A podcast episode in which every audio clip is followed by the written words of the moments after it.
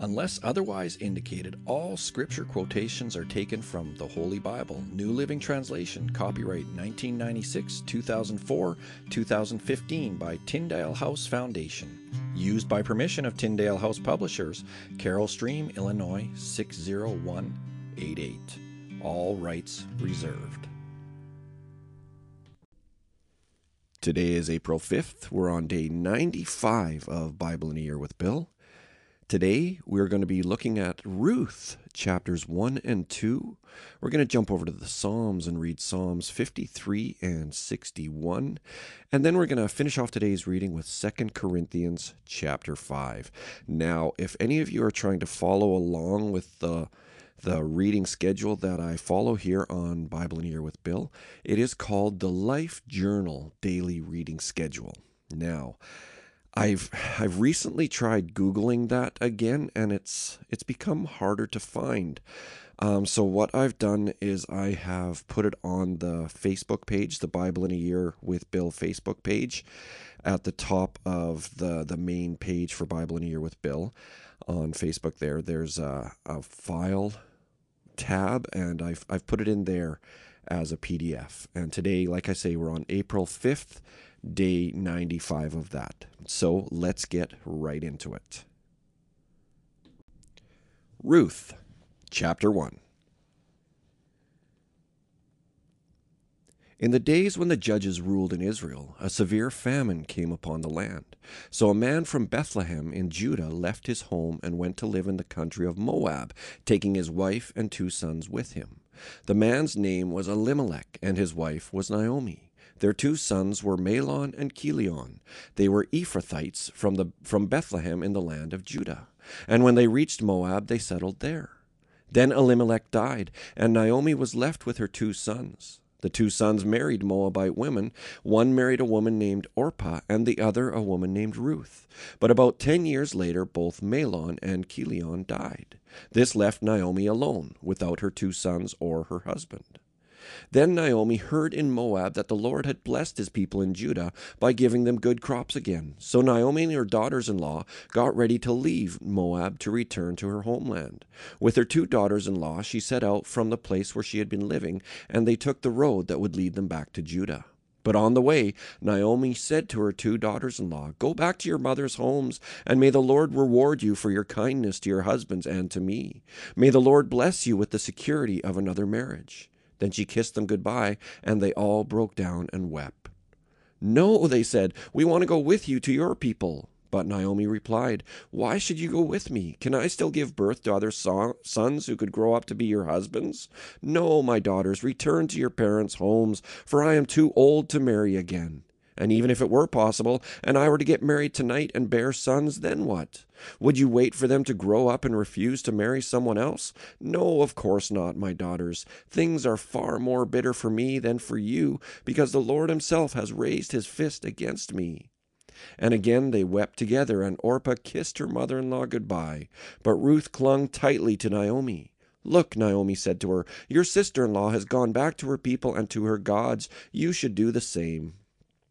But Ruth replied, Don't ask me to leave and leave you and turn back. Wherever you go, I will go. Wherever you live, I will live. Your people will be my people, and your God will be my God. Wherever you die, I will die, and there I will be buried. May the Lord punish me severely if I allow anything but death to separate us.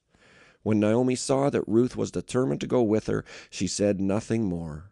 So the two of them continued on their journey. When they came to Bethlehem, the entire town was excited by their arrival. Is it really Naomi? the women asked. Don't call me Naomi, she responded. Instead, call me Mara, for the Almighty has made life very bitter for me. I went away full, but the Lord has brought me home empty. Why call me Naomi when the Lord has caused me to suffer, and the Almighty has sent such tragedy upon me? So Naomi returned from Moab, accompanied by her daughter in law Ruth, the young Moabite woman. They arrived in Bethlehem in late spring at the beginning of the barley harvest. Ruth, chapter 2. Now there was a wealthy and influential man in Bethlehem named Boaz, who was a relative of Naomi's husband Elimelech.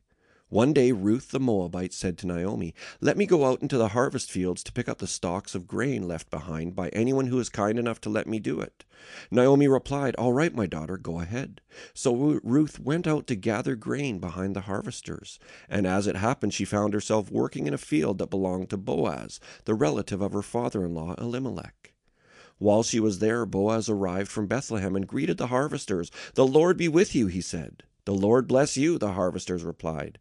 Then Boaz asked his foreman, Who is that young woman over there? Who does she belong to? And the foreman replied, She is the young woman from Moab who came back with Naomi. She asked me this morning if she could gather grain behind the harvesters. She has been hard at work ever since, except for a few minutes' rest in the shelter. Boaz went over and said to Ruth, Listen, my daughter, stay right here with us when you gather grain. Don't go to any other field. Stay right behind the young women working in my field. See which part of the field they are harvesting, and then follow them. I have warned the young men not to treat you roughly, and when you are thirsty, help yourself to the water they have drawn from the well. Ruth fell at his feet and thanked him warmly. What have I done to deserve such kindness? she asked. I am only a foreigner. Yes, I know, Boaz replied, but I also know about everything you have done for your mother in law since the death of your husband. I have heard how you left your father and mother and your own land to live here among complete strangers. May the Lord, the God of Israel, under whose wings you have come to take refuge, reward you fully for what you have done.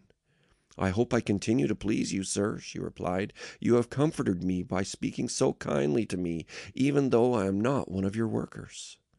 At mealtime, Boaz called to her, Come over here and help yourself to some food. You can dip your bread in the sour wine. So she sat with his harvesters, and Boaz gave her some roasted grain to eat. She ate all she wanted and still had some left over. When Ruth went back to work again, Boaz ordered his young men, Let her gather grain right among the sheaves without stopping her, and pull out some heads of barley from the bundles and drop them on purpose for her. Let her pick them up, and don't give her a hard time. So Ruth gathered barley there all day, and when she beat out the grain that evening, it filled an entire basket. She carried it back into town and showed it to her mother in law. Ruth also gave her the roasted grain that was left over from her meal. Where did you gather all this grain today? Naomi asked. Where did you work? May the Lord bless the one who helped you. So Ruth told her mother in law about the man in whose field she had worked. She said, The man I worked with today was named Boaz. May the Lord bless him, Naomi told her daughter in law. He is showing his kindness to us as well as to your dead husband. That man is one of our closest relatives, one of our family redeemers. Then Ruth said, What's more, Boaz even told me to come back and stay with his harvesters until the entire harvest is completed. Good, Naomi exclaimed. Do as he said, my daughter. Stay with his young women right through the whole harvest. You might be harassed in other fields, but you'll be safe with him. So Ruth worked alongside the women in Boaz's fields and gathered grain with them until the end of the barley harvest. Then she continued working with them through the wheat harvest in early summer, and all the while she lived with her mother in law.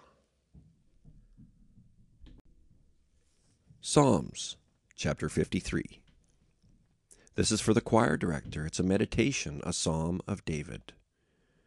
Only fools say in their hearts, There is no God. They are corrupt, and their actions are evil. Not one of them does good. God looks down from heaven on the entire human race. He looks to see if anyone is truly wise, if anyone seeks God. But no, all have turned away. All have become corrupt. No one does good, not a single one. Will those who do evil never learn? They eat up my people like bread and wouldn't think of praying to God. Terror will grip them, terror like they have never known before. God will scatter the bones of your enemies. You will put them to shame, for God has rejected them. Who will come from Mount Zion to rescue Israel? When God restores his people, Jacob will shout with joy, and Israel will rejoice.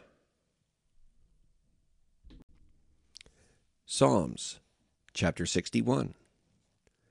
This is for the choir director. It's a psalm of David to be accompanied by stringed instruments. O God, listen to my cry, hear my prayer. From the ends of the earth I cry to you for help when my heart is overwhelmed. Lead me to the towering rock of safety, for you are my safe refuge, a fortress where my enemies cannot reach me. Let me live forever in your sanctuary, a safe beneath the shelter of your wings. For you have heard my vows, O God. You have given me an inheritance reserved for those who fear your name. Add many years to the life of the king. May his years span the generations. May he reign under God's protection forever. May your unfailing love and faithfulness watch over him. Then I will sing praises to your name forever as I fulfill my vows each day. 2 Corinthians chapter 5 For we know that when this earthly tent we live in is taken down, that is, when we die and leave this earthly body, we will have a house in heaven, an eternal body made for us by God Himself, and not by human hands. We grow weary in our present bodies, and we long to put on our heavenly bodies like new clothing. For we will put on heavenly bodies, we will not be spirits without bodies. While we live in these earthly bodies, we groan and sigh but it's not that we want to die and get rid of these bodies that clothe us. Rather, we want to put on our new bodies so that these dying bodies will be swallowed up by life. God Himself has prepared us for this, and as a guarantee, He has given us His Holy Spirit. So we are always confident, even though we know that as long as we live in these bodies, we are not at home with the Lord. For we live by believing and not by seeing. Yes, we are fully confident, and we would rather be away from these earthly bodies, for then we will be at home with the Lord. So whether we are here in this body or away from this body, our goal is to please Him for we must all stand before Christ to be judged. We will each receive whatever we deserve for the good or evil we have done in this earthly body. Because we understand our fearful responsibility to the Lord, we work hard to persuade others. God knows we are, are sincere, and I hope you know this too. Are we commending ourselves to you again? No, we are giving you a reason to be proud of us, so you can answer those who brag about having a spectacular ministry rather than having a sincere heart.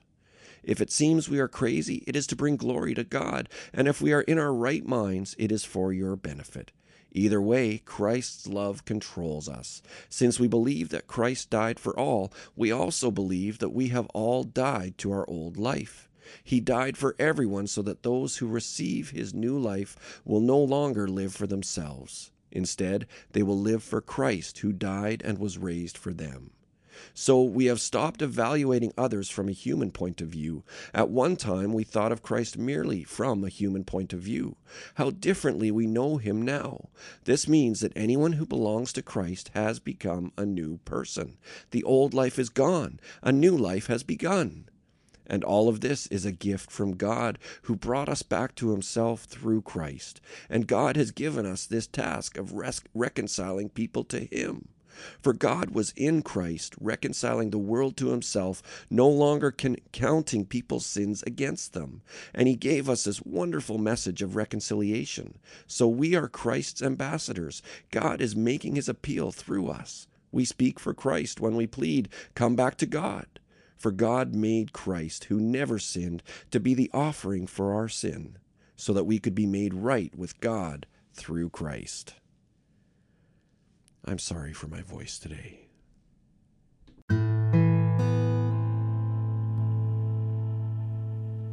And so, Heavenly Father, I pray that you would bless the reading of your word today. Thank you for your word. You know, reading Second Corinthians chapter 5 right now really makes me long for that new body that is promised us. These past few days with this flu I've been dealing with really solidifies my hope in a future in glory. it's funny, my immediate family and myself made it through the pandemic virtually unscathed, and I actually thought that I was maybe one of those lucky people who just couldn't get COVID. Well, today I took a test just out of curiosity, and wouldn't you know it, I'm COVID positive. The test kit itself was expired, so I found another one from a different manufacturer, positive as well. Can't win them all, I guess. While we live in these earthly bodies, we groan and sigh. But it's not that we want to die and get rid of these earthly bodies that clothe us. Rather, we want to put on our new bodies so that these dying bodies will be swallowed up by life. God Himself has prepared us for this, and as a guarantee, He has given us His Holy Spirit. You know, I really want to send out a heartfelt thank you for all the love and well wishes many of you have offered on the Bible in a Year with Bill Facebook page. I'm absolutely blown away by the support shown by all of you. Thank you so much for being a part of this Bible in a Year journey with me. I hope to see you all tomorrow. Take care now.